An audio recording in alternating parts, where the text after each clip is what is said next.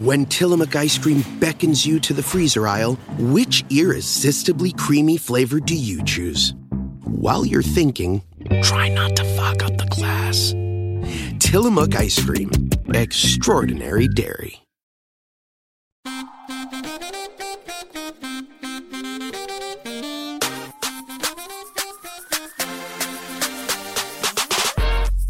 And we are back with an all new episode of Keep It. I am Ira Madison III. I'm Louis Virtel.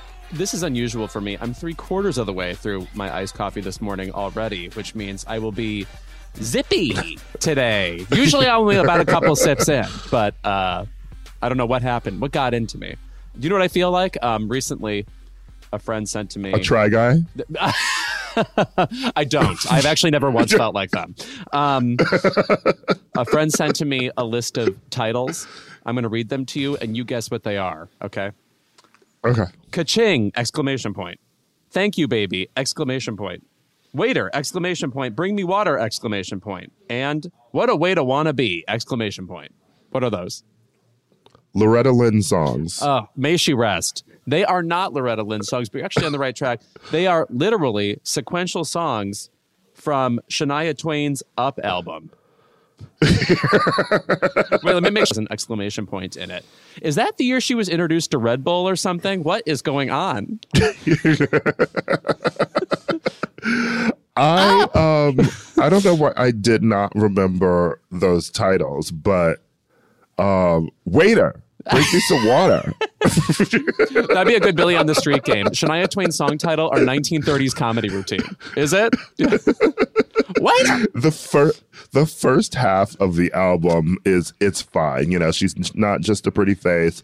I'm gonna get you good. But then once we get to like um all the songs with exclamation points, um, I'm not in the mood, parentheses, to say no. the rowdiness is so funny. She's truly broader than Reba, honestly. Reba has the reputation for the wackiness, but Shania is simply flying off the hook every song. Well, you know, and her new song, Waking Up Dreaming, is out. And that's all you have to say about that? I like it. Okay, you do, yeah. I'm ready for the Shania songs. Right. But I, apparently, when she was in Vegas, she was fantastic. Everybody I know who went, mind you, everybody I know who went is also a devoted stan, and they can't be trusted, as you know. So I'll have to go investigate Yeah. myself at some point. That is fair. Yeah. Um anyway, we have got such a week. I want to say that I feel like so much has happened since we last recorded. Oh God, no! Absolutely I- too much. I've lost The- years the of my Try. Guy fiasco for one. Yeah, which by the way, you- I Um, had no idea how invested people were in the Try Guys, let alone one of them having an extramarital affair. Honey, I can't name these people. I know the gay one from seeing him in L.A. Eugene seems nice. Yeah, yeah. people were very shocked how many people were invested on Twitter, and obviously the Try Guys have fans um, and their own brand um, that's very popular.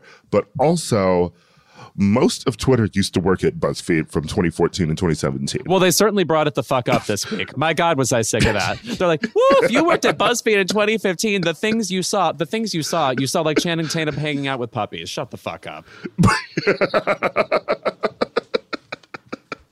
You saw Josh Duhamel wandering through our desks looking for coffee.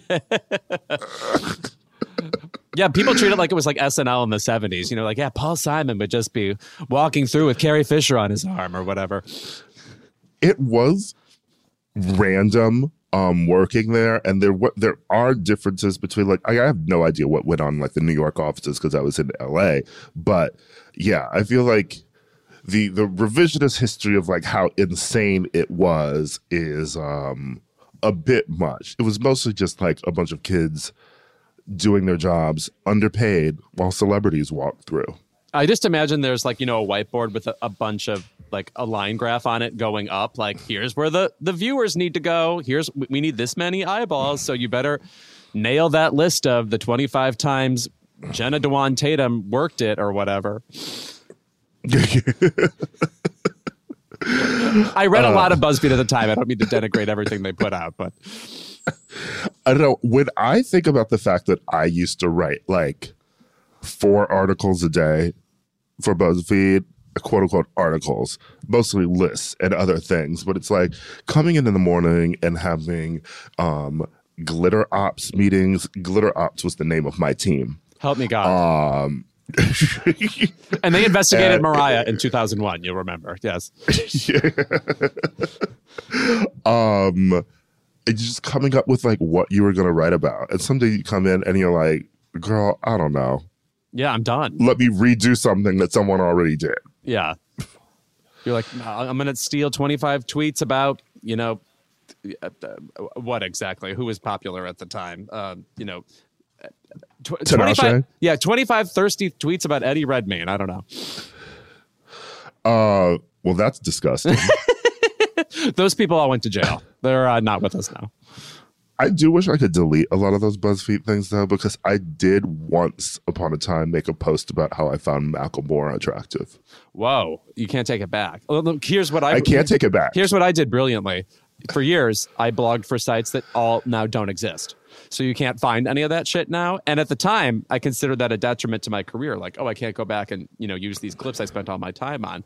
But ultimately, I saved myself the embarrassment of having to explain why I made a slideshow about you know the 20 times Gwen Stefani fell on her face or whatever exploitative thing I wrote.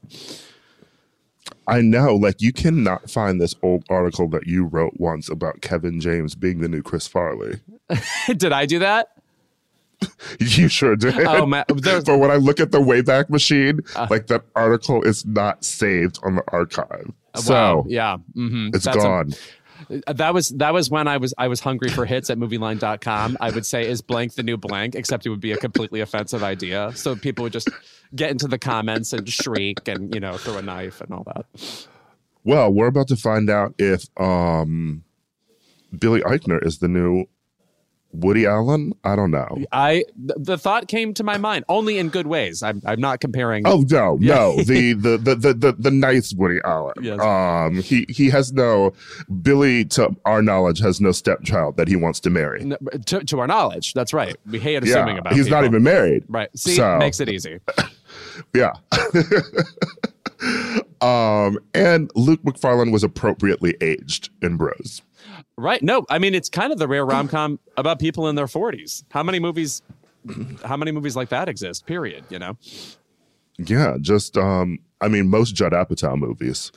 Kind of. I get. All right. So Judd Apatow now has this sort of uh, collection of films. Yes, they're all a, a. Forty year old version, and that that one movie about the marriage that I didn't like. This is forty, or this is Yes, this yeah. is 40 Mhm. Yeah, okay, a lot of forties in his movies. Wow. Yeah, a series by Apatow. Maybe this movie should have been called Gay Forty. Mm. Now, uh, uh, forty gay days, forty gay de- nights. I don't know. I don't work. I don't work in ad copy. Sorry. Yeah. Anyway, we are going to get into Bros. We're going to get into all of this week's hot releases. Actually, Bros, Blonde, Which I watched. Hocus yes. Pocus Two. Yes, I also watched that. Yeah, This is a real So, Siskel and uh, Ebert episode. Wow, it should get spicy, and I'll. we, we can get into a fight where we swig Guinness at a local Chicago diner or something. Ira and Louis at the movies. You're telling me we can't sell that in the room, guys? All we're gonna do is watch these movies anyway. It's easier if you just give us this show.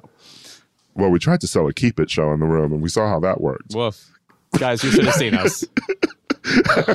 Unprofessional. Yeah. Three years of hitting the pavement in Tinseltown. Thank you, the narrator from LA Confidential or whatever the fuck that was. also, in addition to this conversation about the movies that are out now, we are joined by the iconic, elegant, um, fantastic. I have so many adjectives for her. Uh, regal, Isabella Rossellini. All right, we will be right back with more. Keep it.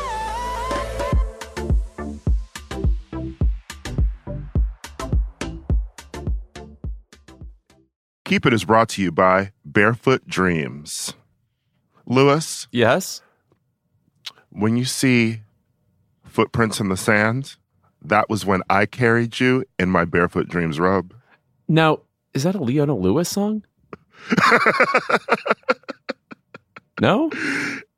Uh, if you want to bring coziness into your life, you turn to Barefoot Dreams, especially now as the brand is celebrating their 30th anniversary. With those 30 years of coziness, Barefoot Dreams celebrates being the originators of everyone's favorite luxe home blanket.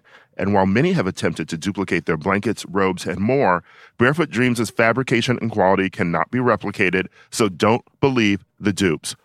Girl, this blanket is it.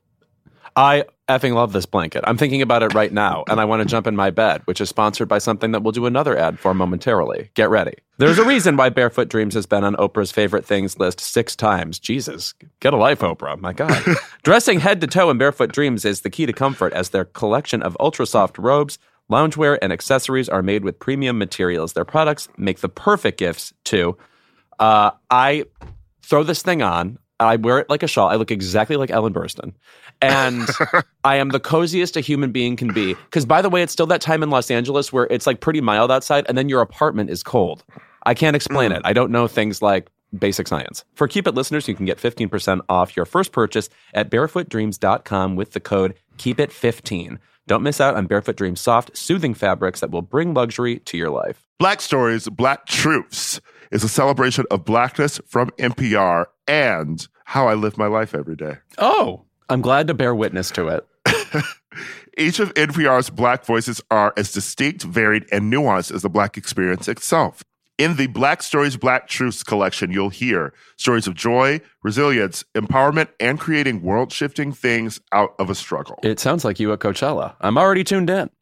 Every episode is a living account about what it means to be black today, told from a unique black perspective, from Bobby Shmurda to The Wire, Michelle Obama to reparations. There's no limit to the range of black stories, black truths. Black perspectives haven't always been centered in the telling of America's story. Now they are the story.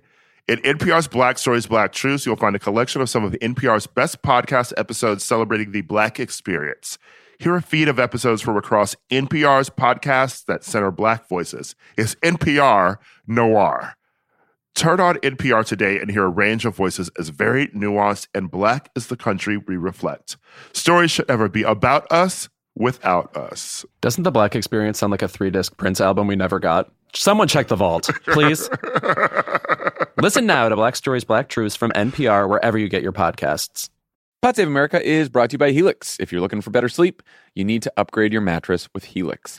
The Helix lineup offers 20 unique mattresses, including the award winning Luxe Collection, the newly released and high end Helix Elite Collection, a mattress designed for big and tall sleepers, and even a mattress made just for kids, which Charlie has. Charlie has a Helix mattress now. Just for kids in his uh, race car bed. Very Nice. excited, very happy about it. Take the Helix Sleep Quiz and find your perfect mattress in under two minutes, and uh, it ships straight to your door free of charge. They even offer a 100 night trial and a 10 to 15 year warranty to try out your new Helix mattress. If you're a side sleeper, you can choose a model with memory foam layers to provide optimal pressure relief. There are also models with more responsive foam to cradle your body for essential support in stomach and back sleeping positions. Plus, check out enhanced cooling features to keep you from overheating while you sleep. It's no wonder Helix has over 12,000 five star reviews. And you, you've loved your Helix I love. I got a. Dawn Luxe. There you go. And there it's you go. great. Helix is offering 20% off all mattress orders and two free pillows for our listeners. Go to helixsleep.com slash crooked. That's helixsleep.com slash crooked. This is their best offer yet, and it won't last long. With Helix, better sleep starts now. Crooked is bringing you the election coverage you love to hate with Crooked Radio every weekend in October on Sirius XM Progress and on the Sirius XM app. Join our lineup of podcast hosts, candidates, experts, and more, including Keep It, as we break down all the issues that matter this November, dive into the conversations shaping our current political climate, and give only 100% correct opinions in politics. And oh. it's October. So Michael Myers is joining us too. You don't want to miss this. Subscribe now and get up to four months free of SiriusXM. See offer details at SiriusXM.com slash crooked. It was another big weekend for movies, but actually only if you're the horror movie Smile. Right, which people apparently love. I haven't seen it yet. I haven't seen it yet either, um, because I promised um my friend Drew that I would see it with him, and I have not been back in town to see it with him because I'm a liar.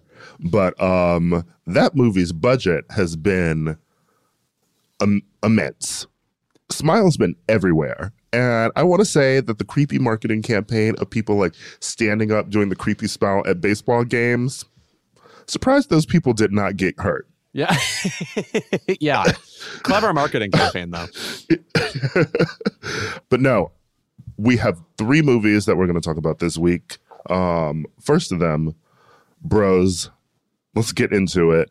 Which, the movie did not do well at the box office. Yes, it made something like four point eight million dollars or something, and obviously it's a for, for a rom com in general, it has a pretty big budget.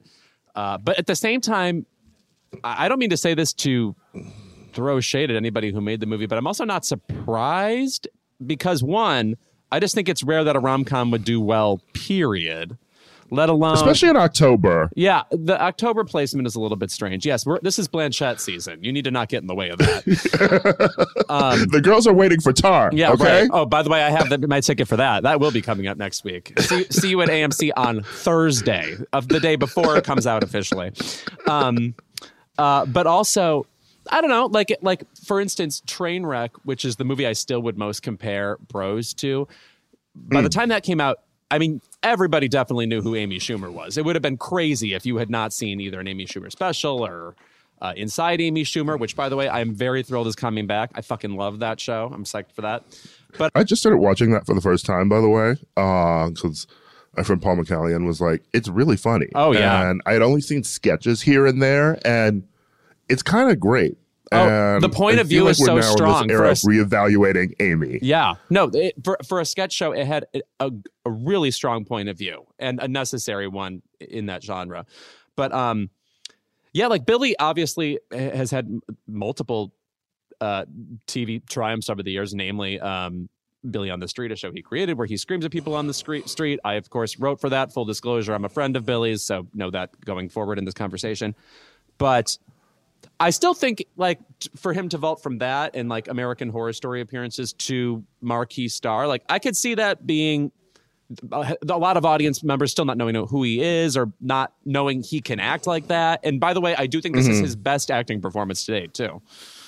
It's he's very good in the film, yeah. and I would agree with that too, mostly because what Amy Schumer did Trainwreck, comparing it to that, you know, like she was doing stand up, like she was yeah. sort of everywhere too, you know, like whether it was controversial or not, you know, and I th- still think that Billy on the Street is somewhat niche and his biggest grossing film, um, he played a meerkat. That's right. He, d- I, I knew what it was the minute you said it. Yes.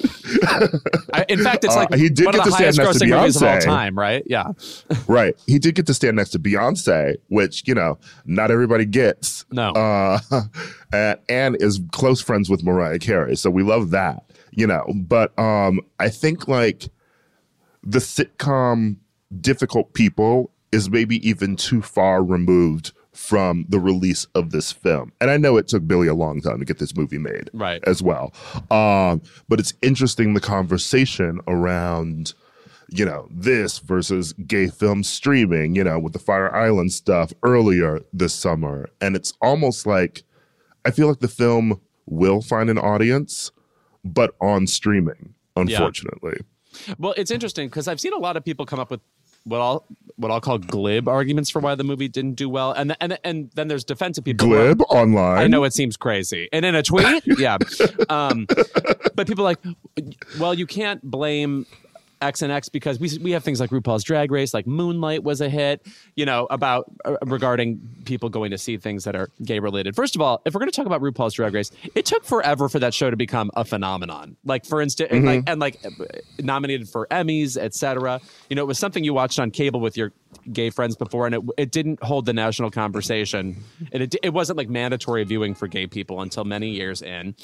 Um, and also a movie like like I don't know dramas. But like when people bring up Brokeback Mountain, it's like I think people are more comfortable watching gay people in gay peril trauma. than watching gay people having a good time. Like it's it, it's it's it's homework they want to do if it's gay people in trouble, mm-hmm. and if it's gay people just living their lives, they're like, well, I don't have to see that. I live my own life, you know but it's also you know there's you also can't compare a film like this to a drama that's in awards contention yeah and mm-hmm. people are being told like it's great you know and also moonlight had uh, like multiple different demographics wanting to see it. You know, it was a queer film, you know, but also it was like a black film, you know, and it was an awards film, you know. So like this has the gay stuff going for it. I will actually say that a large part of the problem is, you know, the marketing. I mean, listen, we know these Judd Apatow films. We know like 40 year old virgin, knocked up, like bridesmaids, you know, like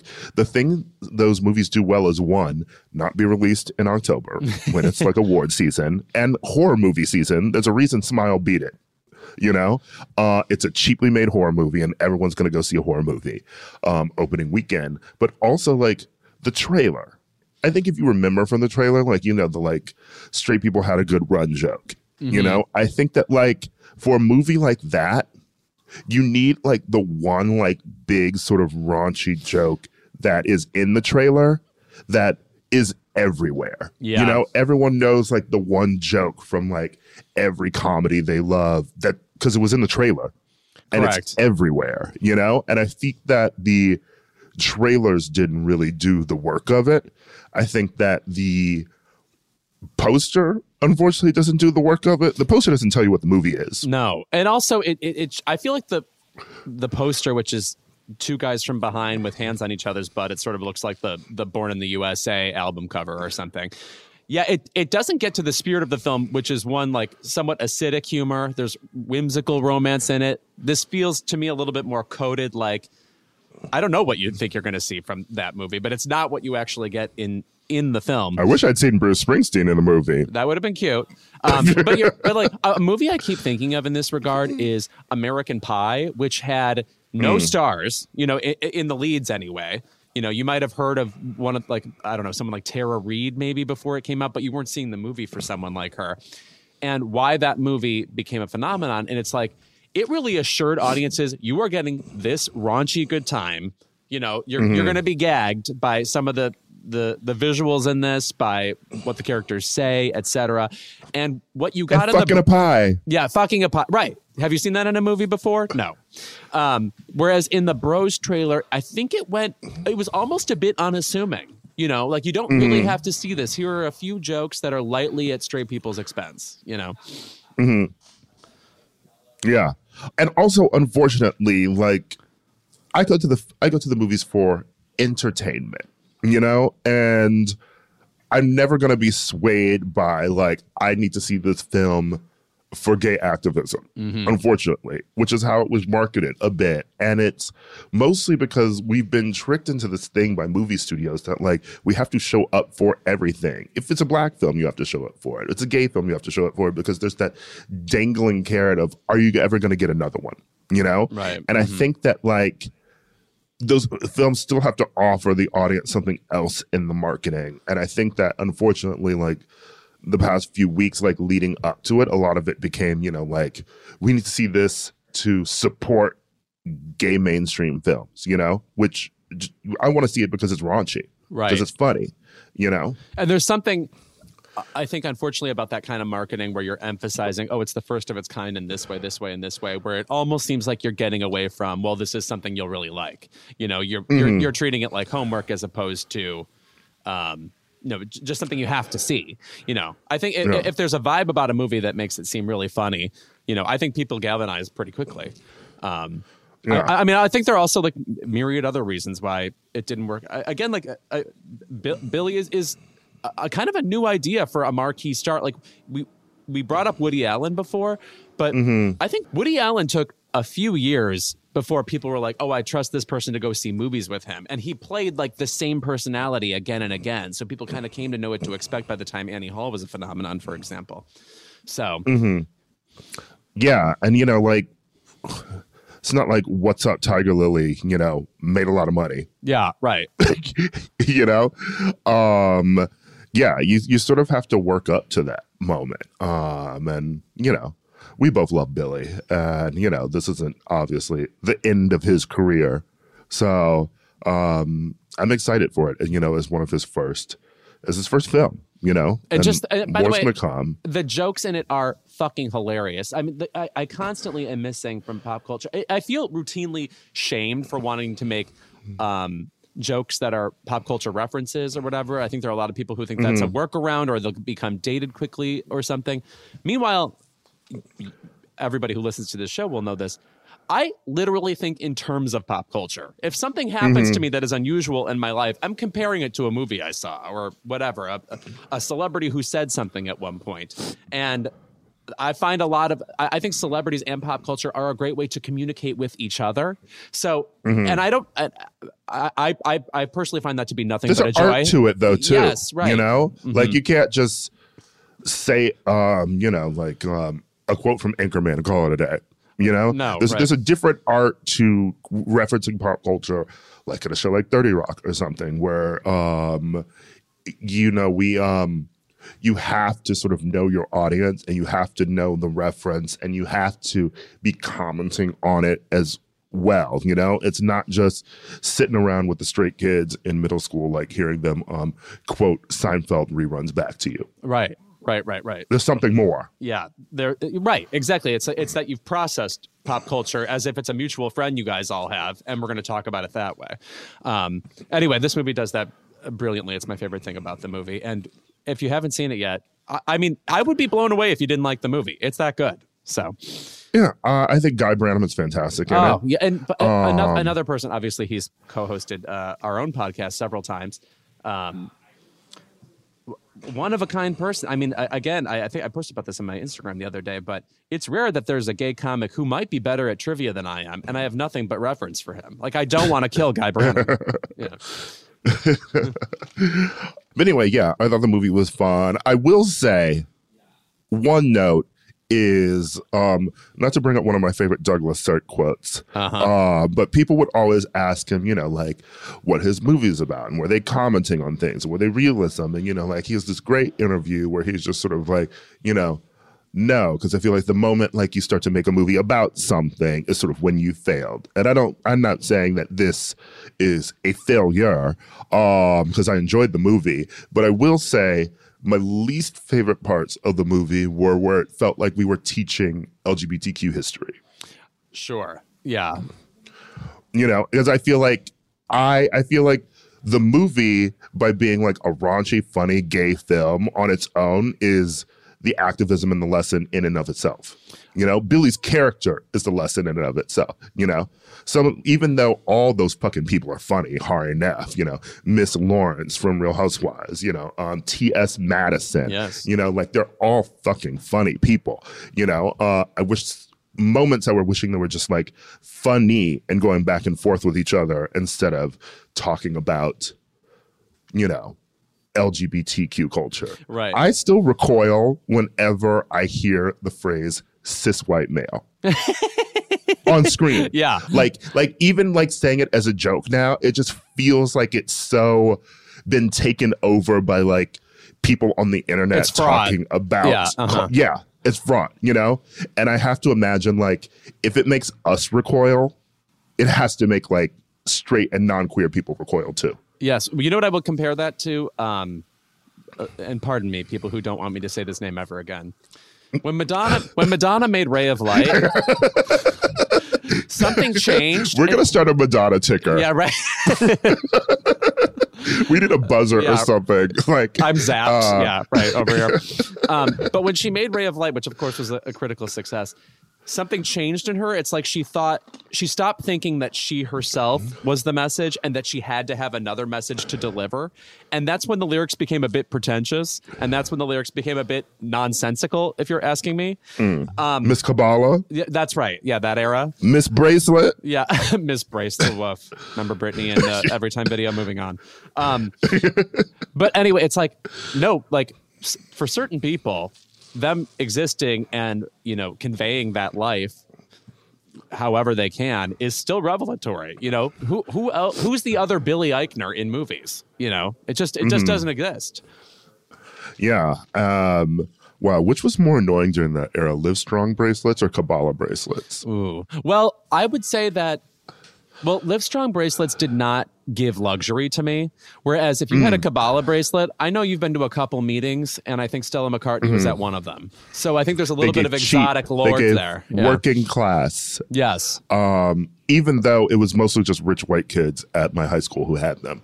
Um, but it was more of a bro athlete thing. Right. Um. And and and the yeah. liar thing. Yes.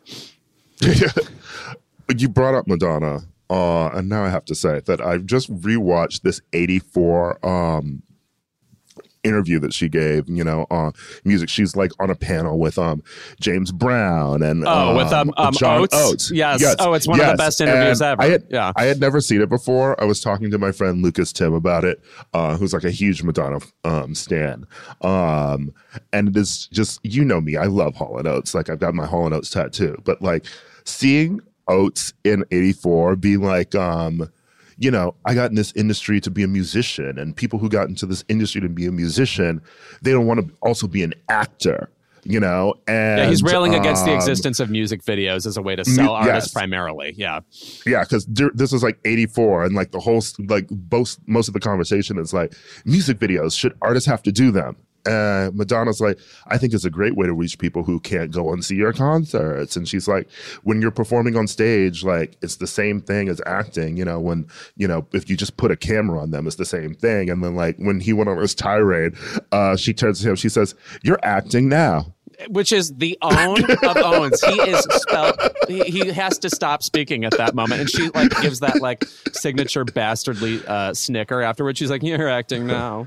Like that. I like so I like the bitchy. 84 I like the 84 interviews of her because she's like she's sure of herself, but she's also still deferential to icons in the music industry a bit. Like she snaps at him because they're arguing, but like when she talks about other people like James Brown and people being on the panel and George Clinton, she's like speaking as like, you know, like I'm grateful to be here.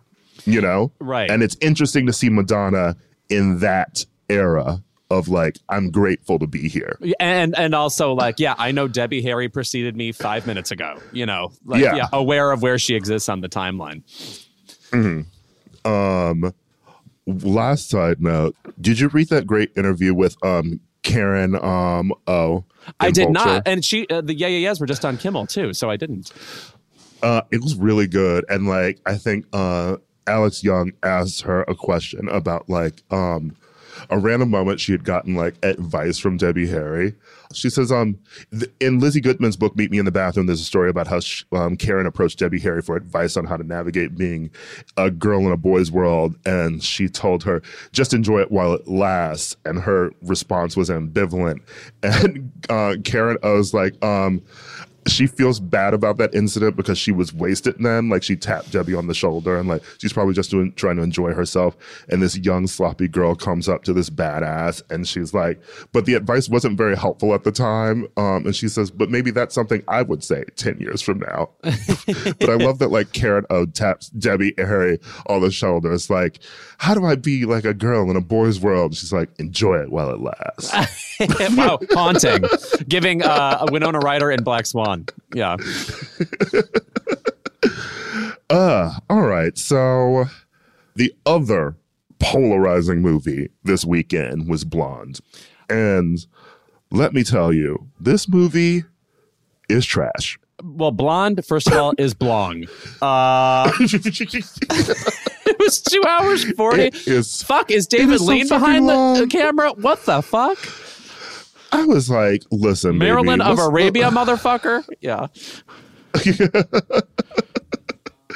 I was like, let's talk about the assassination of Marilyn Monroe by the coward Andrew Dominik. Oh my God. Well, it's such a man's idea of quote unquote Uh, adding dimension to a woman's life because truly, this movie is one of the most leaden movies in recent memory to me. And secondly, painting someone as a perpetual, I'm not going to say victim, I'm going to use a different made up word, which is sufferee. Does not mean you think of them as a human being. It means and I'm, we're not talking about voters, No. okay? no. This is not about Emmeline Pankhurst and Susan B. Anthony. No. Yes. she I love Ana de Armas. I thought she was great. Out. I thought she was actually great in this movie, honestly. Yeah. I think she's good too. But there is something about how she has to portray basically a baby the entire film. Yeah. She's she's a woman who like I, there's rarely any scenes where she is taking action of her own volition. It's constantly just men bouncing her back and forth and the idea like it's not novel the idea that like you know like there was a conflict between who norma jean was and marilyn monroe was but like the idea that she absolutely hated seeing herself on screen and being in films is like well bitch why are you an actress I'm confused. you know like let's let's let's let's examine that Yeah. you know No, Um, no, you're right. There's not a mo- moment in this movie where she does anything that reveals a, a real character. It's like she suffers through some indignity, or worse, you know, some human rights violation, basically, and then uh, she sort of like nervously giggles at what's happening, or eventually bursts into tears. But that's it. It's like it's a, like a movie scolding everybody who It's was around little- her her entire life, and that's it. it's a little don't worry darling to Yeah. be honest you know a little like i was thinking of rosemary's baby it's like it's one of those woman figuring things out films except she never figures it out No, she's just a, a, a tragedy from beginning to end. Yes. And I want to say one of the weirdest things is like the relationship that's concocted um between Chaplin Jr. and Edward G. Robinson Jr. Um, and she's allegedly did date Charles Chap- Chaplin Jr. Um, and maybe was involved with Edward G. Robinson for like a hot second. But like, there's like this whole threesome like that's built up between these three. And like it's also the insinuation that like charles chaplin and edward g. Robinson like are a couple too. But i'm like this is where i'm talking about like her being bounced back and forth from men to men and like this like this man's idea of a woman. Like even the depiction of her in a threesome with two men and two men who seem to be in a relationship with each other as well is devoid of anything sexy. And like Charles and um, Edward in the film, like they never even kiss one another while having sex with her. They never fuck one another. It's just sort of like you're presenting a gay couple who, who is dating Marilyn Monroe on screen, and they are devoid of sexuality too. It's just very weird. Also, the way they act towards her is like gross. They're like leering and like they just feel like a bunch of hands that are constantly all over her. The sex is like really icky. Honestly, do you know what I would kind of I mean, we talked about to? gross people. I mean, it reminds me of Repulsion. right. Oh, we can go into that movie You know, sometime. this the scenes where Catherine Deneuve is just like the hands coming at her from the hallway. right. Um, I- I- God, we talked about Polanski and Woody Allen in this episode. We win. yeah. Um, no, honestly, a movie I would kind of compare it to, and I know people love this movie, but similar problem to me is Spencer, where they think they're adding dimension to this this uh, the beloved icon's life, but really all they're doing is making all the people around her seem like flat villains, and then turning into like some sort of opera her quote unquote inner struggle even though her inner struggle is just crying. So I wanted to ask you about that too, because like I was talking with um my friend um Juan Ramirez, is like reporter from the New York Times, who likes this film for some reason. Um, but his but he did ask like why didn't people have some of the same complaints about Spencer?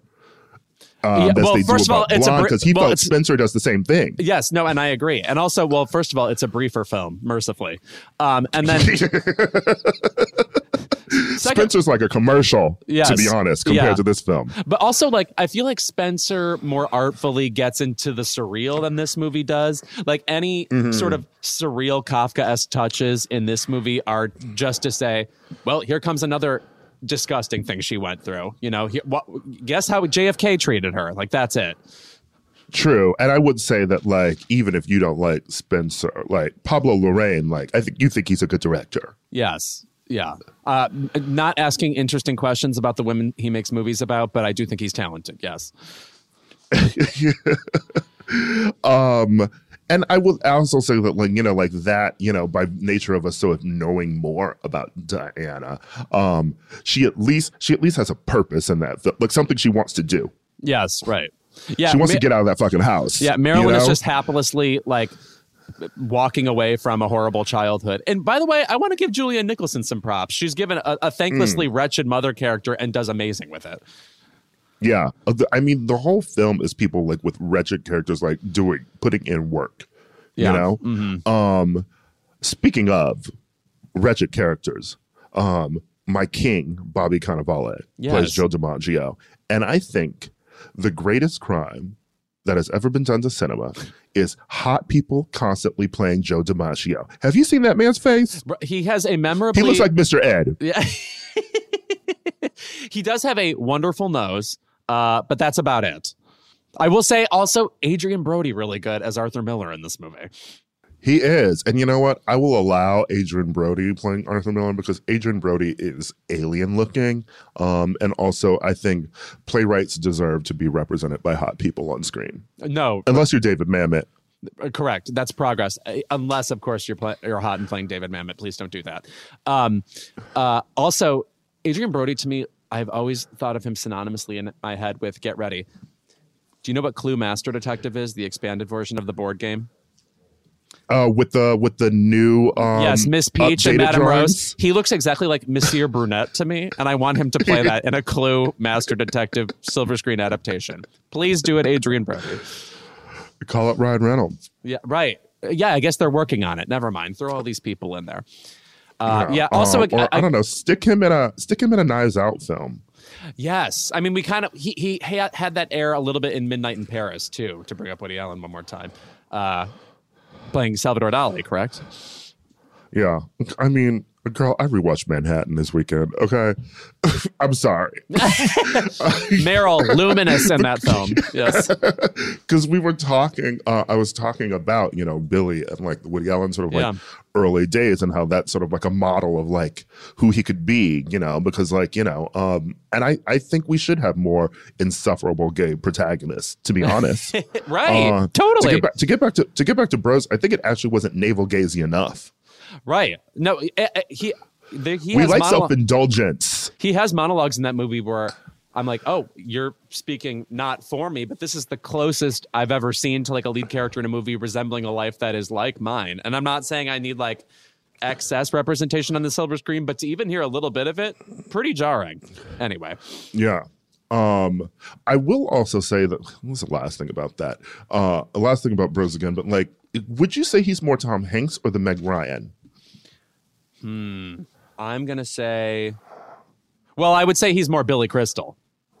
Yeah, more than Billy Crystal. Okay, Yeah. yeah. So that um, with a little bit of a Meg Ryan, um, don't Mm-hmm. fuck with me, fellas vibe. yeah. So I so I think like for his next film, I like Luke, but I think for his next film, we he needs to be opposite a Meg Ryan. He needs to be opposite a star that people know that is like and they have like crackling sexy chemistry, but people are going to be like, I want to see those two together. Yeah. It would be interesting to see him, I think, maybe dating a younger person too. I, I'm not saying I, I thought Luke Macfarlane was actually fabulous in this movie. Really enjoyed him. But like, whatever. Put Troye Sivan next to Billy Eichner. I want to see what happens. Yeah. Or you know, like we have a myriad of like younger um gay That's true. um, Yeah. actors now. You know, I would say um Lucas Hedges. Right. Uh, by the way, what are we doing with Lucas Hedges right now? Last I saw Lucas, he was wearing boots out of Coyote Ugly out on the town with uh, t- Tommy Tom- Dorfman. Tommy Dorfman, yes. I there has not done anything since the premise that BJ Novak anthology on FX. Hmm. Um and on screen was the last thing we saw Lucas in was um let them all talk. Jesus Christ. What the hell? This is a disaster. This is an Oscar nominated actor. I hope she's shooting something. Yeah, And not just, on. you know, walking around town like Nancy Sinatra. Which she did very elegantly. I don't mean to say she's uh, Lucas can't do that. The last thing I want to say about this film is that um my um favorite tweet about it was when someone said that like Joyce Carol Oates was like basically too ugly to be writing about Marilyn Monroe. Jesus Christ. People were, oh, And yeah, there was a whole was jealous over this. Yes, right. Also, apparently, it has very little to do with the book itself. Like the uh, the filmmaker, say his name again. Andrew Dominik. Yes, he said like they use that as a Bible, but nothing in particular is taken from the book. So I don't know what that means. Those feel like contradictory statements to me. But Well, anyway, Joyce is a mess too. So there you go. Um, blonde. That's what we think of it. Now, Hocus Pocus 2. Because we famously on this podcast don't like the original. No, and uh, my problem with the original is it's mainly not about the three very funny Which- comic it's not the stars who are on the Sanderson post. Yes, right. No, it's about these like kids, and they're super boring. The movie can't figure out what to do with itself, and there are a couple of good one-liners that Bette Midler gets. But this movie, this new movie, I just want to say. Still doesn't really focus on the three witches enough. Like it still is about these other people, and it's like, can we just have them hanging out like in an absolutely fabulous type environment where it's just about the three of these people? But Yeah, what's our practical magic with Yeah. Mm-hmm. these three? Like, like every time they're on screen together, it is amazing. Like But, uh, they're, they're they have great chemistry. I'm, I'm I'm sure you book them for this movie, telling them, well, you know, you're not the the only stars. It won't be that much of a time commitment or something, whatever. But I want to say, Bette Midler not skipping a beat. She was very funny throughout, which shouldn't surprise me. She obviously recently had a legendary run in Hello Dolly, but it was really cool to see her still like giving those sideways glances, those really broad comical moments that you associate with very old Bette Midler, as opposed to, and I'm not saying she was bad in the movie, but watching Sarah Jessica Parker in this movie, I would compare her doing this movie to when Amy Poehler came back to do Wet Hot American Summer 2, where mm-hmm. you realize since she did that first project, the type of characters she played are totally different now. Like Amy Poehler used to be among the silliest people you would ever see in a project. You know, if you watch her on Conan O'Brien, she's playing like banshees who are screaming or like little kids, things like that. And as time went on, she became really adept and uh, prolific at playing mature characters. You know, and Sarah Jessica Parker, obviously a Sex in the City and uh, and just like that, but also like you think of her as somebody who plays roles like divorce. And to for her to harken back to that time in her career when she was this wild card person who would be in Ed Wood or Honeymoon in Vegas or L.A. Story was really fascinating because you she truly would never play roles like that ever again. I know, but I miss that like square peg Sarah Yeah. Jessica Parker. I miss, you know, um, girls just want to have fun. Yeah, girls Bring her back. yeah, right? I, I, I just think it's like she would have no reason to revisit that. That's something she already did. You know. By the way, have I said this before? Do you know what Sarah Jessica Parker's first line in the movie Ed Wood is? No. if I'm not mistaken, Ed Wood is reading a review of his newest thing, which is a disaster, and uh, uh, Sarah Jessica Parker plays an actress who's in it, and she looks at the review, and the first thing she says is, "Am I really a horse face?" Can you believe all that we have fucking dragged this woman through? It's so fucking stu- like that. Is that supposed to be some like in joke she has to be on in on, and then I have to watch her say it? It's just like the ick of all time. Also, she's fucking gorgeous. You know what her first line in Mars Attacks is? Here we go. what is it? No, I mean this seriously. Oh, really? Go ahead. Oh, I thought this was about to be a Yeah. gag. Go ahead. No, Glenn Close, like when the aliens are coming in, like Glenn Close is like, Where is these um aliens from? Jupiter? And she says, No, Mars attacks. That's funny. It was a it was a bit. Oh, damn it. I hate you. Yeah. No, Mars attacks. then the, the title hits the screen. uh I love when like a title hits the screen after someone says the line. Yeah. And it's like it's it's funny to me thinking about like a title hitting the screen like 45 minutes into a movie. Right. Oh, that's fun. It reminds me a little bit of when uh, Vox Lux has the horrific first act where there's like a school shooting. And then we get the, the entire credits of the movie 15 minutes in. When people fuck with us like that, sometimes I'm like, you're pretentious, but also that is kind of cool. Yeah. You know, I still haven't seen Columbine the musical. No. But people tell me I would love Vox Lux. It's two exclamation points, Columbine exclamation point exclamation point. But yeah, oh yeah, the characters unforgettable, indelible. Yeah. So better than the first Hocus Pocus or not? Oh, I would say definitely yes. Um, It's better. Yeah, I mean, it's just more focused. It give it, it it zeroes in more on the thing you really wanted from the original Hocus Pocus. I just continue to be baffled when people love that movie because it's not like Clue, where I do think people slightly overhype Clue, including myself. It's like the movie I've definitely seen the most times. There are definitely parts of that movie that don't work, that are overlong, that aren't funny, or they're too broad, or whatever. But Hocus Pocus, I I real I really struggle to understand what the, we were the five. good scene is. Yeah, We were like five. yeah, Um, and also that's a conversation for another day. Like movies that we love that we've seen too much that are like there's scenes that don't work. I've found this in revisiting Heather's, which I fucking love. Mm-hmm. Um, but some of the scenes are just like so long and like Repetitive, just a lot of talk, Yeah. repetitive, and it's like cut like 20 minutes from Heather's and it's a better movie. yeah, definitely, definitely. Anyway, coming up, Isabella Rossellini joins us.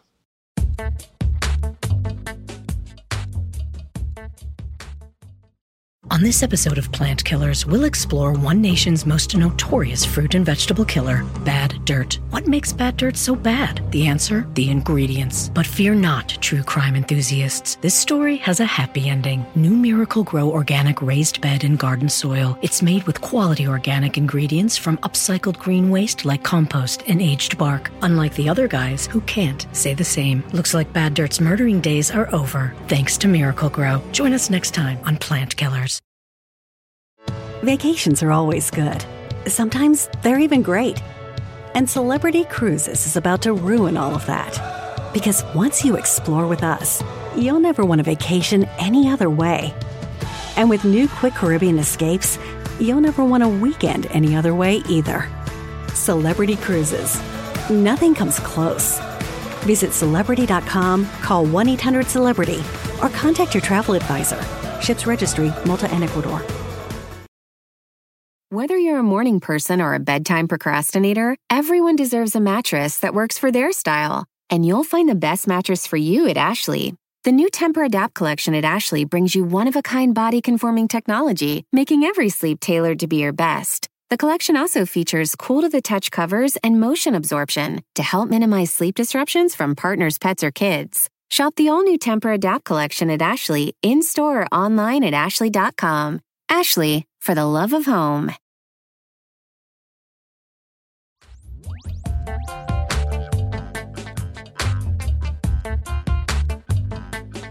Today, we are delighted to be joined by actual royalty, an icon you know from such films as Death Becomes Her, Blue Velvet, and much more that we'll get to.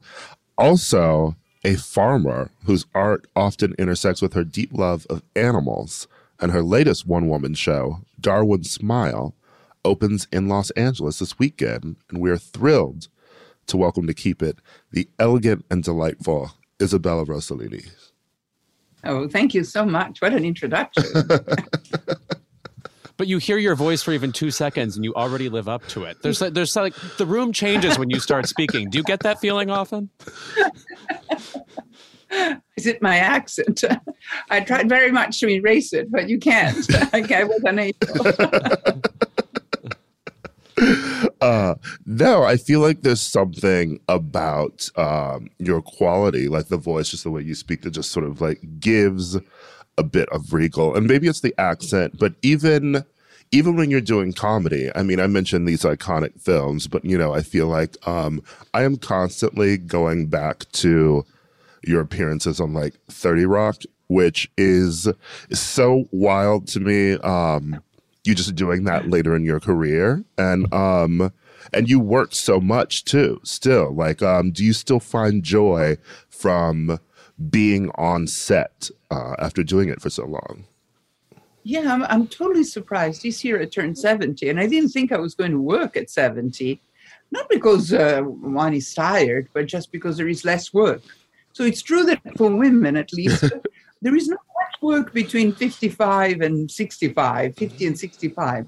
My mama, that was also an actress, Ingrid Bergman, warned me, said, you know, there is a certain age where there is not much work because you are too old to be the love interest. Uh, not that at 55 you don't have a, a love interest, but it's not portrayed in films.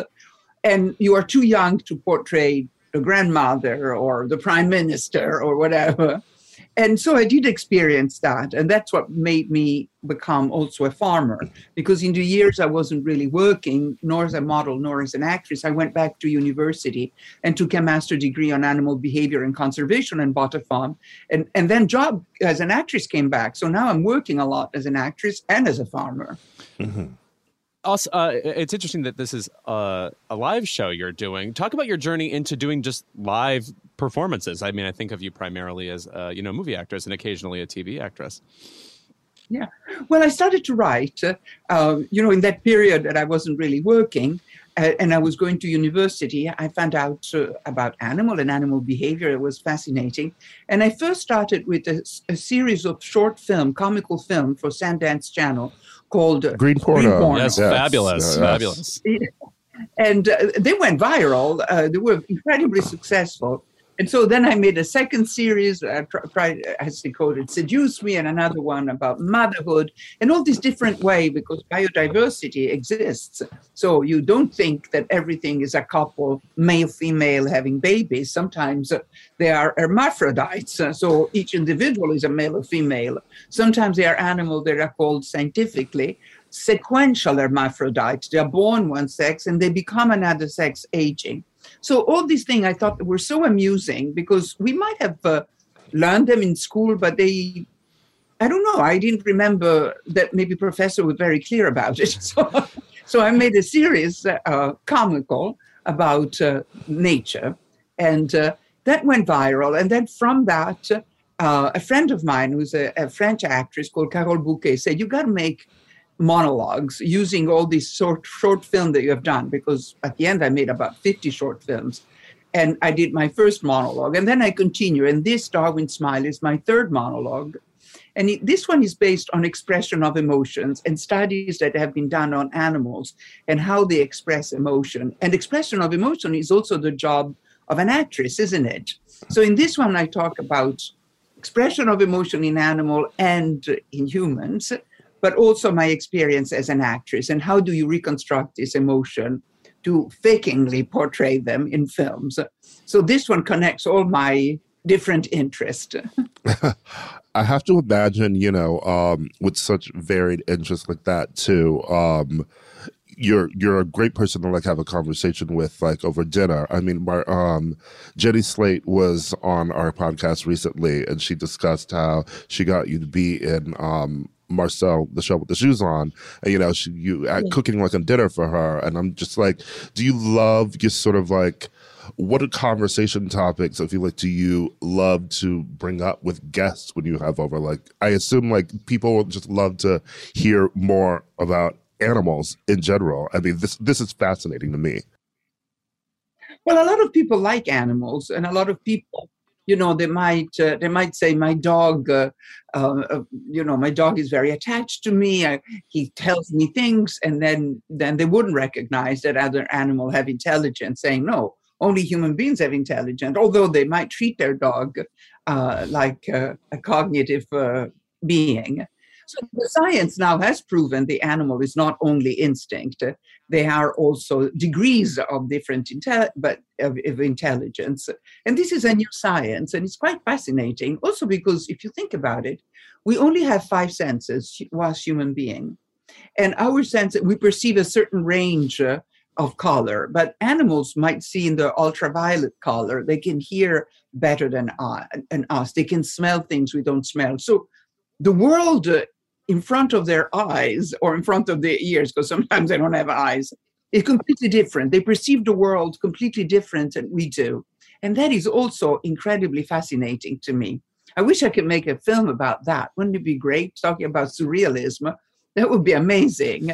But still, the images haven't come to my mind. If they will, I will make that film. I will make that clip. It seems like a good topic to be fascinated with because you can never be done learning about it. You know, there's always some animal you don't know about. There's always some species I'm sure that's mind blowing. Do you find yourself still constantly reading up, constantly getting new information? Oh yes, I, absolutely. Uh, I think that one of I was not very good when I went to school when I was at the right age. I wasn't good at all, and uh, but when I went back as an adult in my fifties, it's actually it was wonderful because uh, it was pure curiosity. You know, there wasn't the pressure like you study, but now you have to get a job and you have to monetize your uh, knowledge. I just did it out of pure curiosity. And it was such a relief of, all the pressure of the exam, the grades, uh, and all that. So, uh, yes, I continue being very curious and uh, I find enormous joy in following my curiosity. Um, you brought up um, surrealism a bit, you know, and the Green Porno was uh, a bit of that as well. Um, where did you find that your love of sort of telling stories in that way came from? I mean, was it inspired, you know, by working, you know, with um, Lynch on like Blue Velvet and you know like Wild at Heart, or was it something that you know you learned um, early on, sort of um, as an instinct? So probably being a raconteur, telling stories, probably something that I was born with. Mm-hmm. I also come from a family of raconteur. My fa- my father was a, absolutely a film director. Oh, was he? Oh, yeah, that's right. Yeah. and my mother was an actress. So telling story was part of my upbringing and so probably i acquired from them or i acquired genetically i don't know or both genetically and culturally so telling story and listening to story uh, it's fun for me then when i started to direct my own short little film i realized that my style was a little bit surreal and, and comical mm-hmm. um, which wasn't something that i had done a great deal of comical films uh, um, so it, it, was my tone, it was my language. And I also thought, uh, ah, maybe that's why I got along so well with David Lynch and I understood him so well. Because a lot of people say, we don't understand David Lynch's story. but I did. I mean, I didn't. It's not the narrative's not important, you know. Has, what happened to that person? Did he go to that appointment or didn't go? That doesn't matter. But there is a, a truth of the feeling that you feel inter- interiorly, even the kind of confusion. I remember uh, David once defending himself from the accusation of, I can't understand your film. He said, but you enter into a room and immediately there is an atmosphere. And you know immediately if you have to say, hello, how are you to the people, you say, hey, hello, how are you?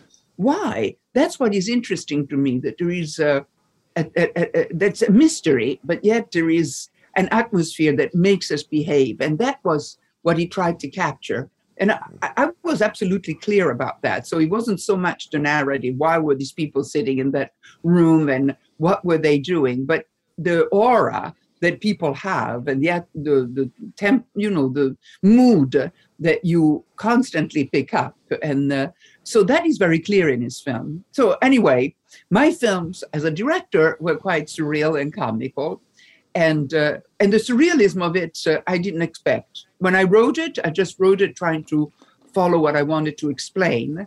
And funny, you know, I think that when you make it funny, um, you also spend a lot of time making it funny for yourself because you have to find a joke and and so it's a very pleasurable uh, moment with yourself in front of a white piece of paper because it's joyful. So I didn't want to dwell in the sadness. I wanted to dwell in fun. And that's how my film and all my work, including Darwin Smile, is comical.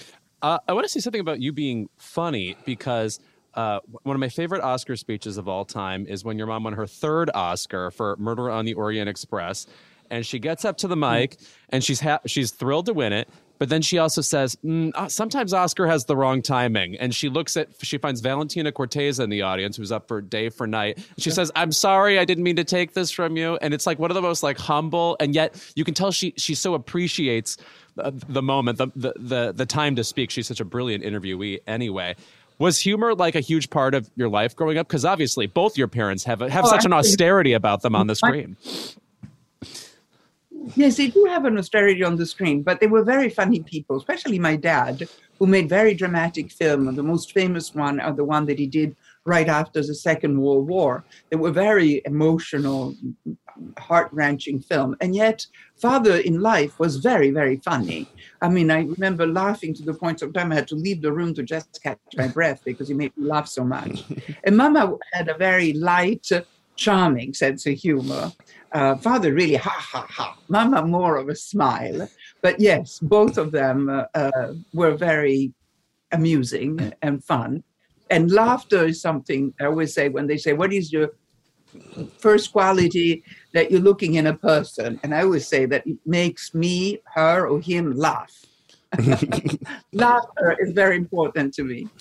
Um, I would say one of my maybe far left um like f- films that I um, enjoy um, is maybe your first screen appearance, uh, and you interact with your mom on the screen um, in uh, Minnelli as a matter of time.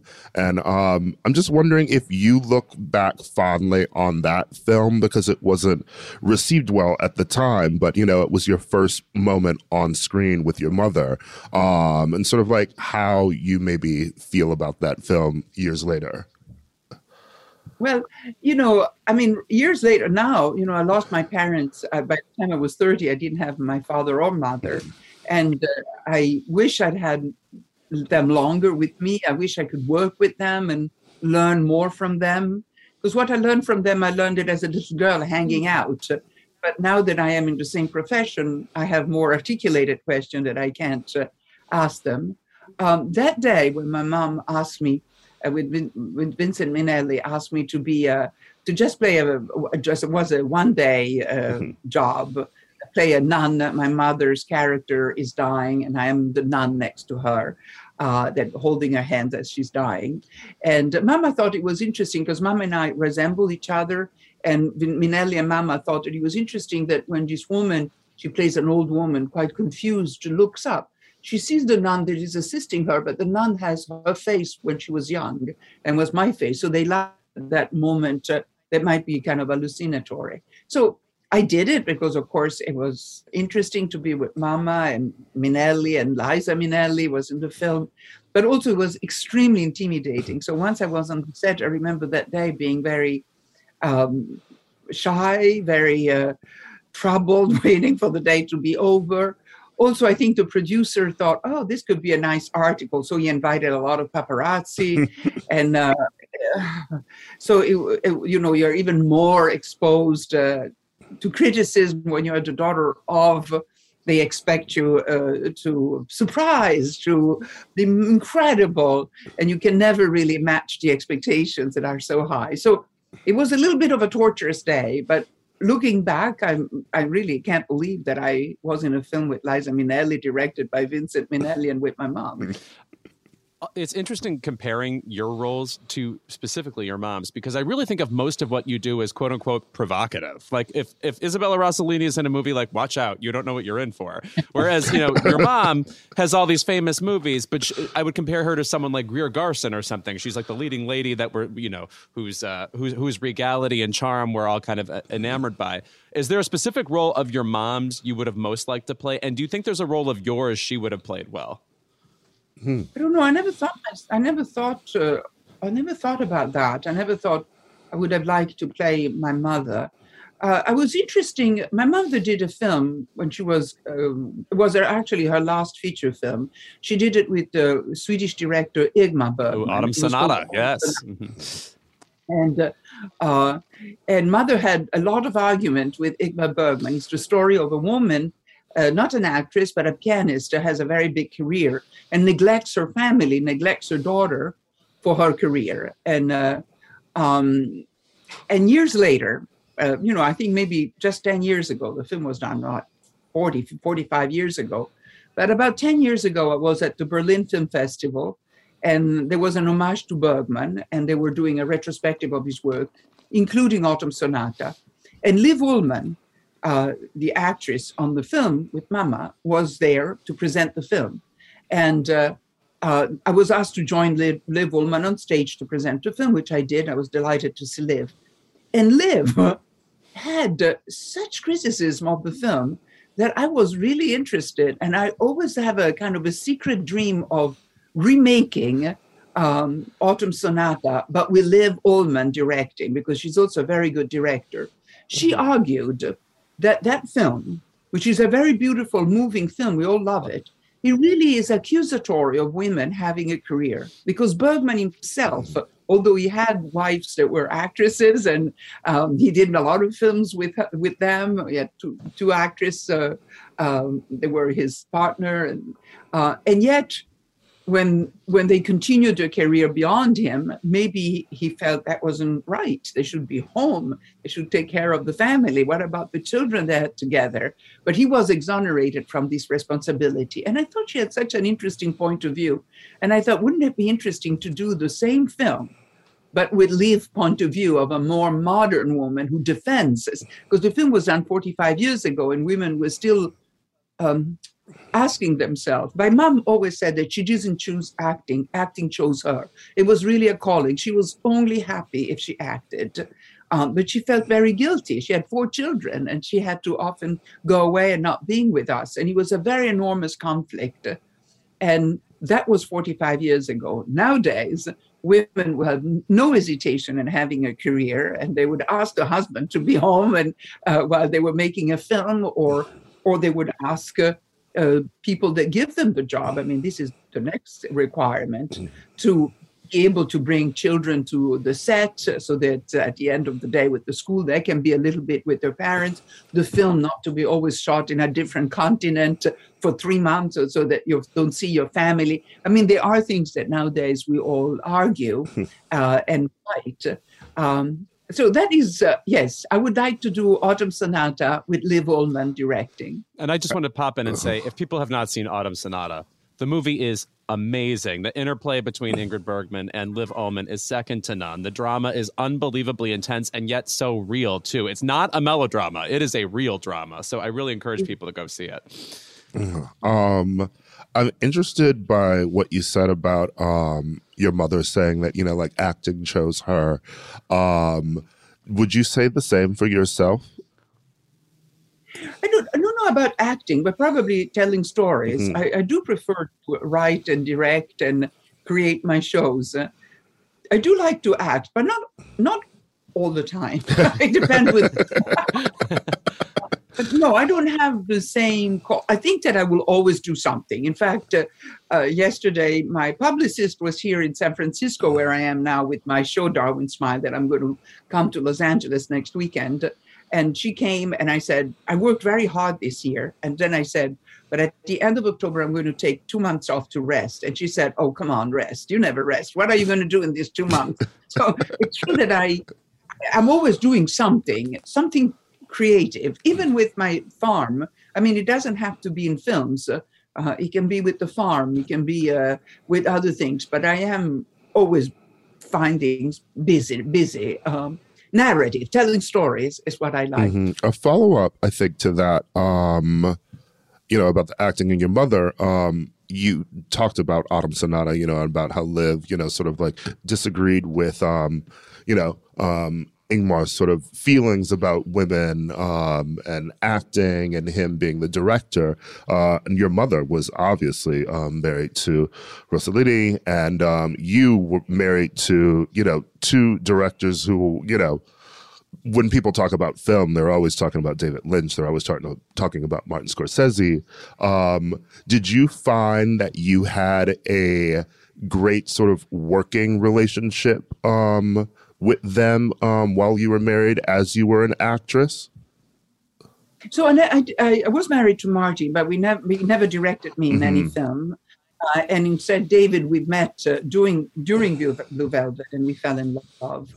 Um, the you know you were asked me before that my mom did films that were like the great leading lady and my film is like oh watch out what is she doing I think that my father was a very much of an avant-garde filmmaker. I mean, nowadays we look back at his film and they are classics, but of course, uh, he created a new style that uh, critics called neorealism that was very influential for films.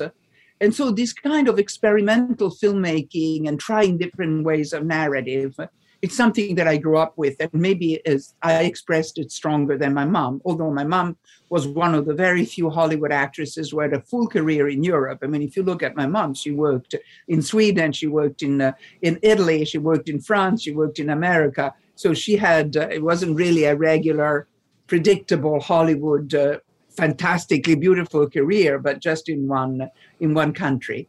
Um, but uh, so I think that uh, I don't know. Sometimes I'm asked, why do you marry? Why did you marry uh, directors? I don't know. First of all, I, I also got married to Jonathan Wiedemann, who worked for Microsoft, so he wasn't he wasn't a director. Occasionally, my lovers were not directors, but I think there is also a familiarity and a, a common interest. Um, I loved what my parents did. I always knew that I was going to remain in films uh, and work in films or theater. And uh, so when I met Marty, there was already uh, a ground of uh, common love. I mean, Marty loves films and I love films. So we watched a lot of films together. We talked a lot of films when we still, uh, nowadays, when we call each other, we talk about films. And uh, so it was a ground of bonding. Uh, I I mean, we must bring up Death Becomes Her. Uh, Certainly, the film that comes up most among gay men when we discuss uh, Isabella Rossellini. What do you think is the staying power of that movie? Which I just want to say in general, I can't compare anything else to it. Really, there still is no second Death Becomes Her. Like it's it's it's its own genre, really. Yeah, it's fantastic. Well, you know, Robert Zemeckis, who is a fantastically successful director in Hollywood, making most successful commercial film like Roger Rabbit, uh, um, Forrest Gump, um, et cetera. Forrest Mm-hmm. Gump, uh, you know, he is very experimental. And when I met him, he reminded me very much of my father or David Lynch or Martin Scorsese. He worked with a very small group of uh, friends with whom he went to uh, school at or college, and they invented those special effects. And then once they had the special effect, they wrote the story around it. And it was very artisanal. I really knew, I knew and I loved Zemeckis. I think he's a marvelous man, and we got along very well. Um, and when we did the film, we certainly didn't know that the film was going to be. Uh, it, became really a, a film that it is. Uh, how you call it? Iconic or uh, Absolutely. for for the community. Whenever a person says, "Oh, I love your work," get you, that becomes her. I say, "Oh, the person must be gay." Immediately, I knew.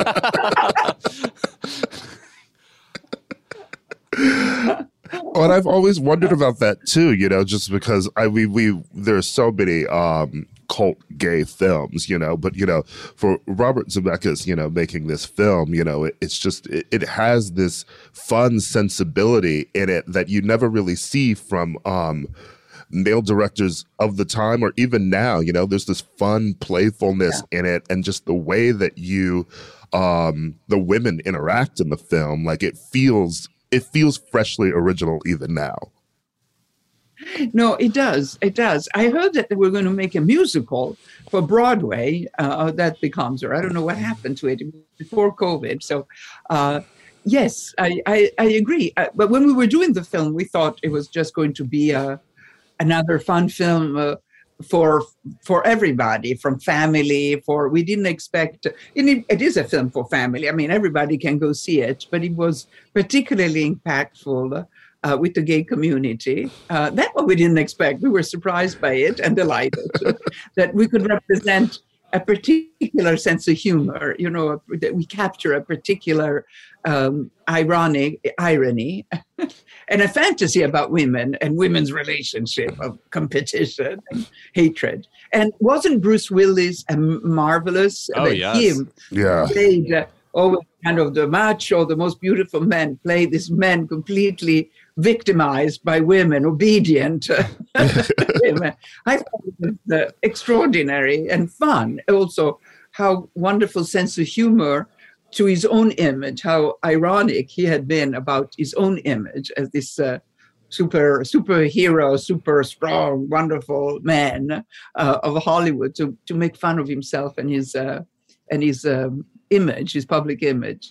Um, I guess our last question is: It's just so interesting how inventive you are when it comes to um, finding new hyphens to add to your career. I mean, no one would guess that you would become a farmer, that you'd be a scientist, uh, in addition to being all the things you are already. Do you see any other additional occupations you'll be adding to your sort of repertoire as the years go on? Have you are you bubbling up with you know uh, other yeah, versions of I'm- yourself? Well, I am 70, so I don't know how long. Uh, that is a, preoccupation. Uh, Not, not only how long I would live, but how long I would be rational. Sometimes I ask, my- because I do these things that are unpredictable. So sometimes I go to my best friends and I say, Am I going gaga? Am, am I okay to do it, or is it the sign of dementia? when I started to be a farmer, a lot of my friends thought, okay, oh, we thought that it was the beginning of uh, losing it.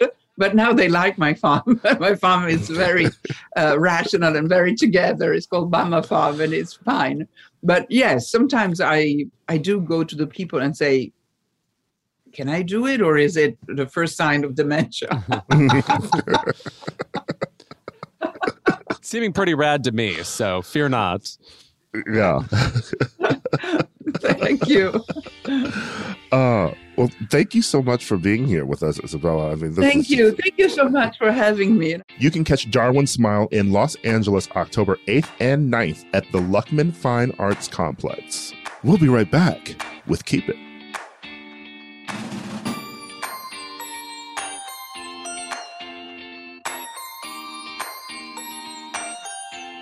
And we're back with our favorite segment of the episode. It is Keep It. Louis, what's yours? Well, the internet threw up at us recently, and it involved uh, the impresario, Lena Dunham. Lena Dunham tweeted, I guess she is currently in the promotional period for her new Amazon film, Catherine Called Birdy. And she tweeted, When I go, I want my casket to be driven through the New York City Pride Parade with a plaque that reads, She wasn't for everyone, but she was for us. Who can arrange? Now, I guess there's something tongue in cheek about that. She's asking to be, you know, treated messianically in a pride parade. I don't think of it any more than that. I think it's like pretty funny, kind of amusing. People reacted like she said, I'm the new emperor of America, and you all have no rights anymore because I'm your gay god. Including, uh, I'll just read some tweets I've seen. Gonna start living my life with whatever amount of confidence Lena Dunham has that make her think she's an LGBTQ icon. Okay, she's done plenty of great things. Like Girls remains an amazing show. There is no second one of Girls. Uh, uh, industry, fabulous. I still think Tiny Furniture is really good. It's like people Lying about using poppers on Watch What Happens Live. Like, that is gay history. That's the that's iconic, right? Now I've said it. Iconic. That's what she is. Uh, there's just something about her in general that has always inspired like 70% too much rage. If it were just, oh, that was annoying, that'd be one thing. But it's it can never just be she was annoying. It was sh- she's the worst of X, Y, and Z. It's like you can't people can't comment on her without snowballing into furor. Uh, and I just want to say that it was a perfectly amusing and slightly zany quote. I don't know. I I, I just wh- whatever the gene is that make you makes you want to like fight Lena Dunham, I don't have, and I don't understand it. No one had that energy when, you know, the dwarves walked Snow White in her glass casket through Pride. Right. And and Millie Bobby Brown then of course hit all of them with her car, which was funny. We all laughed. Yeah. Um, I saw Millie parked outside of screenings of Bros, and maybe that's why people didn't show up. Right, because she was revving that engine. That's right. Yeah. You're gonna be knocked right Like off Christine. that AMC curb. Yeah.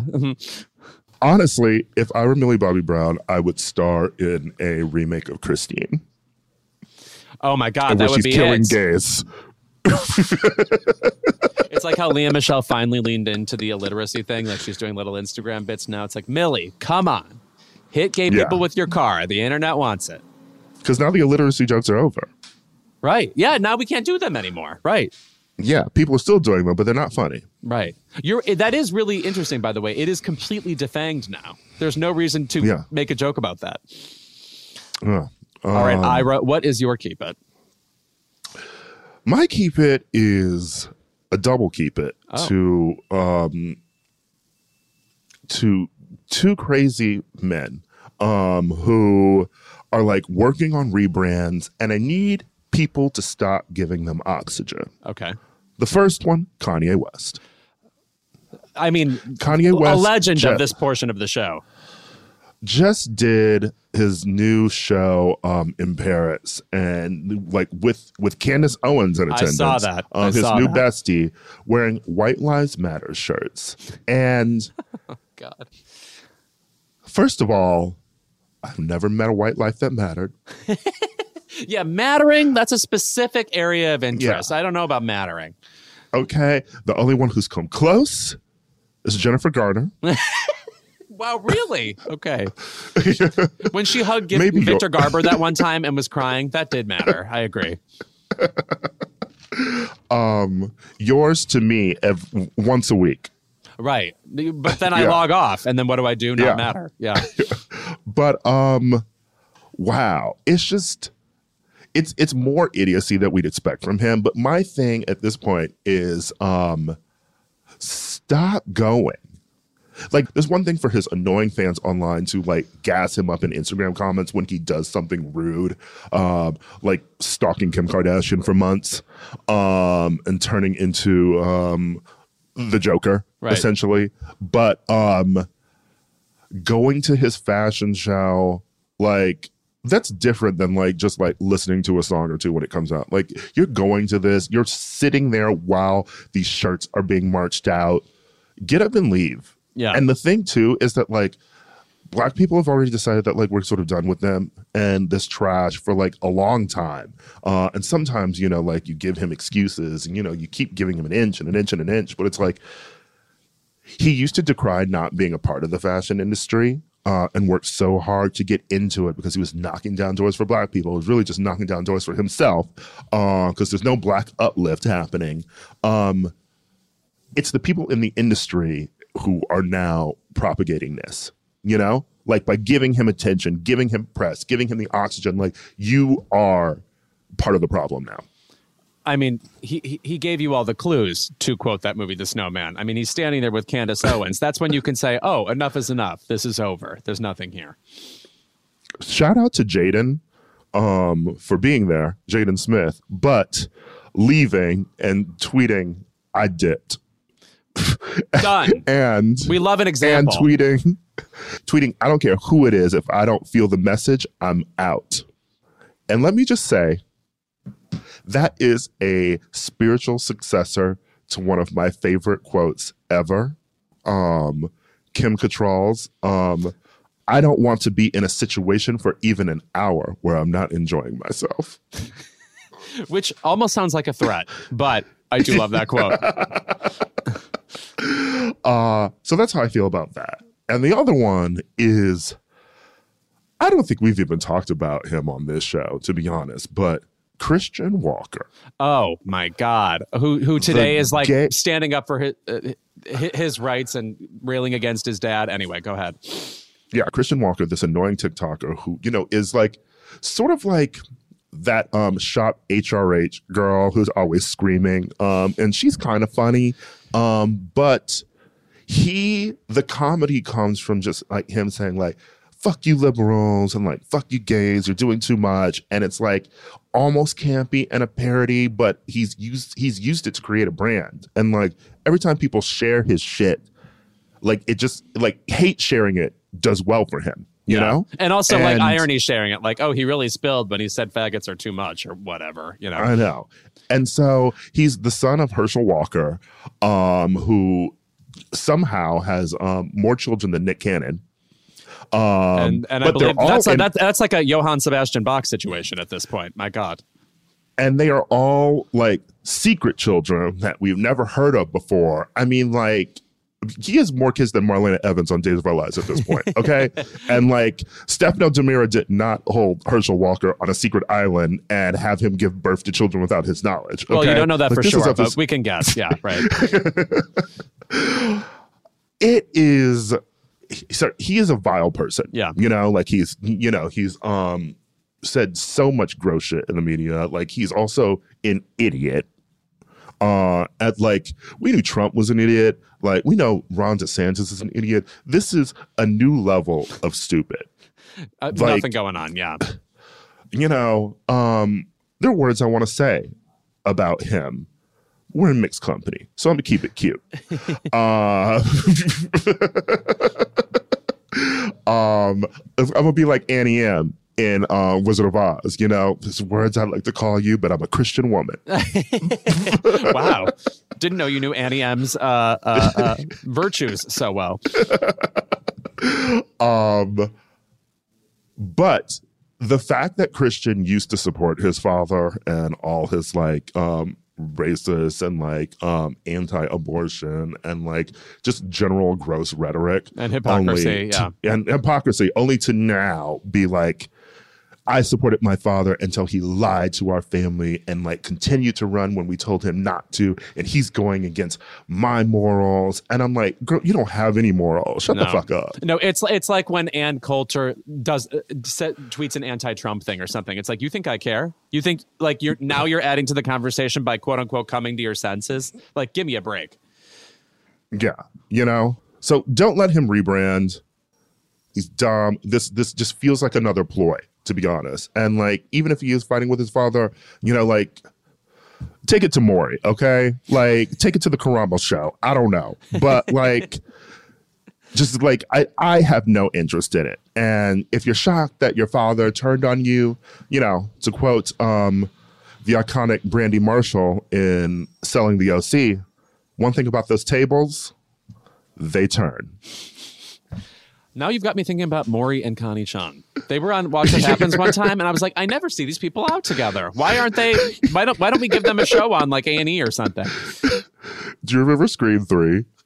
Yes. Uh, Jay and Silent Bob when they see um Gale Weathers. It's Connie fucking Chung. Hey Connie, how's Maury? But of course, we're too distracted by Courteney's um, chopped up bangs, Bangs. to really process jokes at that point. Yes. Horrific, horrific. Um, those are my keep its. I have one more. Oh, there's third one. Okay, great. Twitter circles. Uh, uh, get this? I am completely with you. Twitter circles is like a place where like it's basically close friends on Twitter, and a lot of the gays are using it now for um you know just to post nudes. The gays who haven't crossed over into OnlyFans, they just want some light titillation, Yeah. you know. But um, my main problem with circles is like people are using it for that, and people are also using it to talk shit, which obviously, Right. But stop screenshotting people's Twitter circles. Oh, that's vile. Yeah. Stop stop being a snake. And no one's screenshotting I'm sure people are screenshotting the nudes and sending them around, but like if someone is dragging someone in a Twitter circle and you screenshot it and you send it to the person who's being dragged, you like It's you are unbelievably bald. petty. You are yeah, you are gutter bald trash.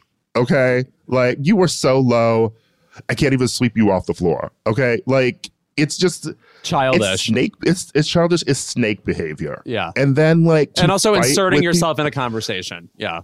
yeah, like it's you know you're not in the Kool Aid. You don't know the flavor. Okay, like A and B conversation. See your way out of my Twitter circle. Um, I have you know I just think that doing shit like that is like so rude, and I also then think like don't post that online um and go back and forth about something that was in someone's Twitter circle. I mean, because you weren't supposed to see it in the first place. Can I tell you my problem with Twitter circles?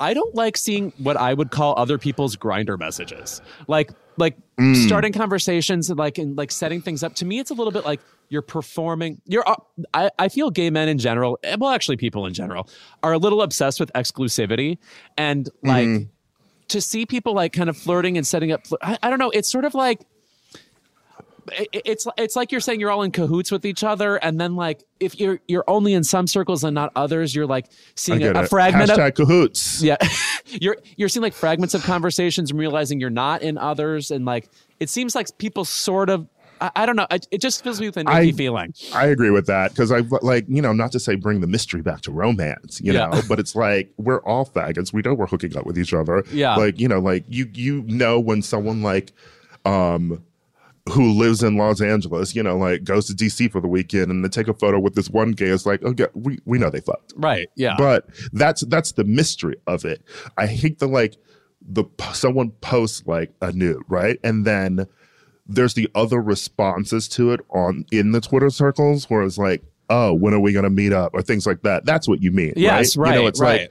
like like I don't need to see this conversation happening in real time. Take it to Yeah. DMs. No, right, exactly. Like, why is this public? There's something gross about that particular interaction being public. I can't explain it. Like, may, I feel almost like neocon saying that, but it just, I don't like. I mean, it. not to be a not to be a prude, you know, like I love when our friends post news. I love our friends who Right. are, do OnlyFans, you know, but I'm just like, there's certain aspects of it where like, and OnlyFans is work, you know, uh, or if you just want to post your shit, like that's just like who you are. But there's so, there's a next level of performing that just feels like you're doing too much. Like Yeah. you're performing, letting everyone know that you're having sex. And it's like, we yes, get it. yes. It's it's it's like it, it's not sexy for one thing, but two, I just like Insta close friends better for this reason. It's like, yeah, by all means, post like nudes or whatever, and, and post them to whoever you want to see them.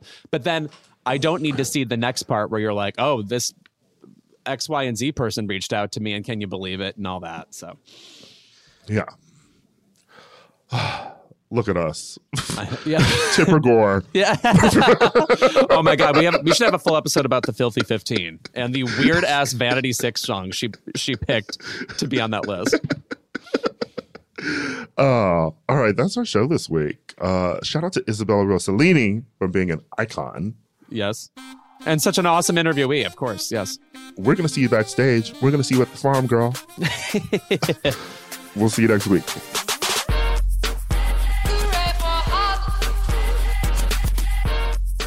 Keep It is a Crooked Media production. Our senior producer is Kendra James. Our producer is Chris Lord. Our executive producers are Ira Madison III. And Louis Virtel. Our editor is Charlotte Landis, and Kyle Seglin is our sound engineer. Thank you to our digital team, Matt DeGroot, Nar Melkonian, and Delon Villanueva for production support every week.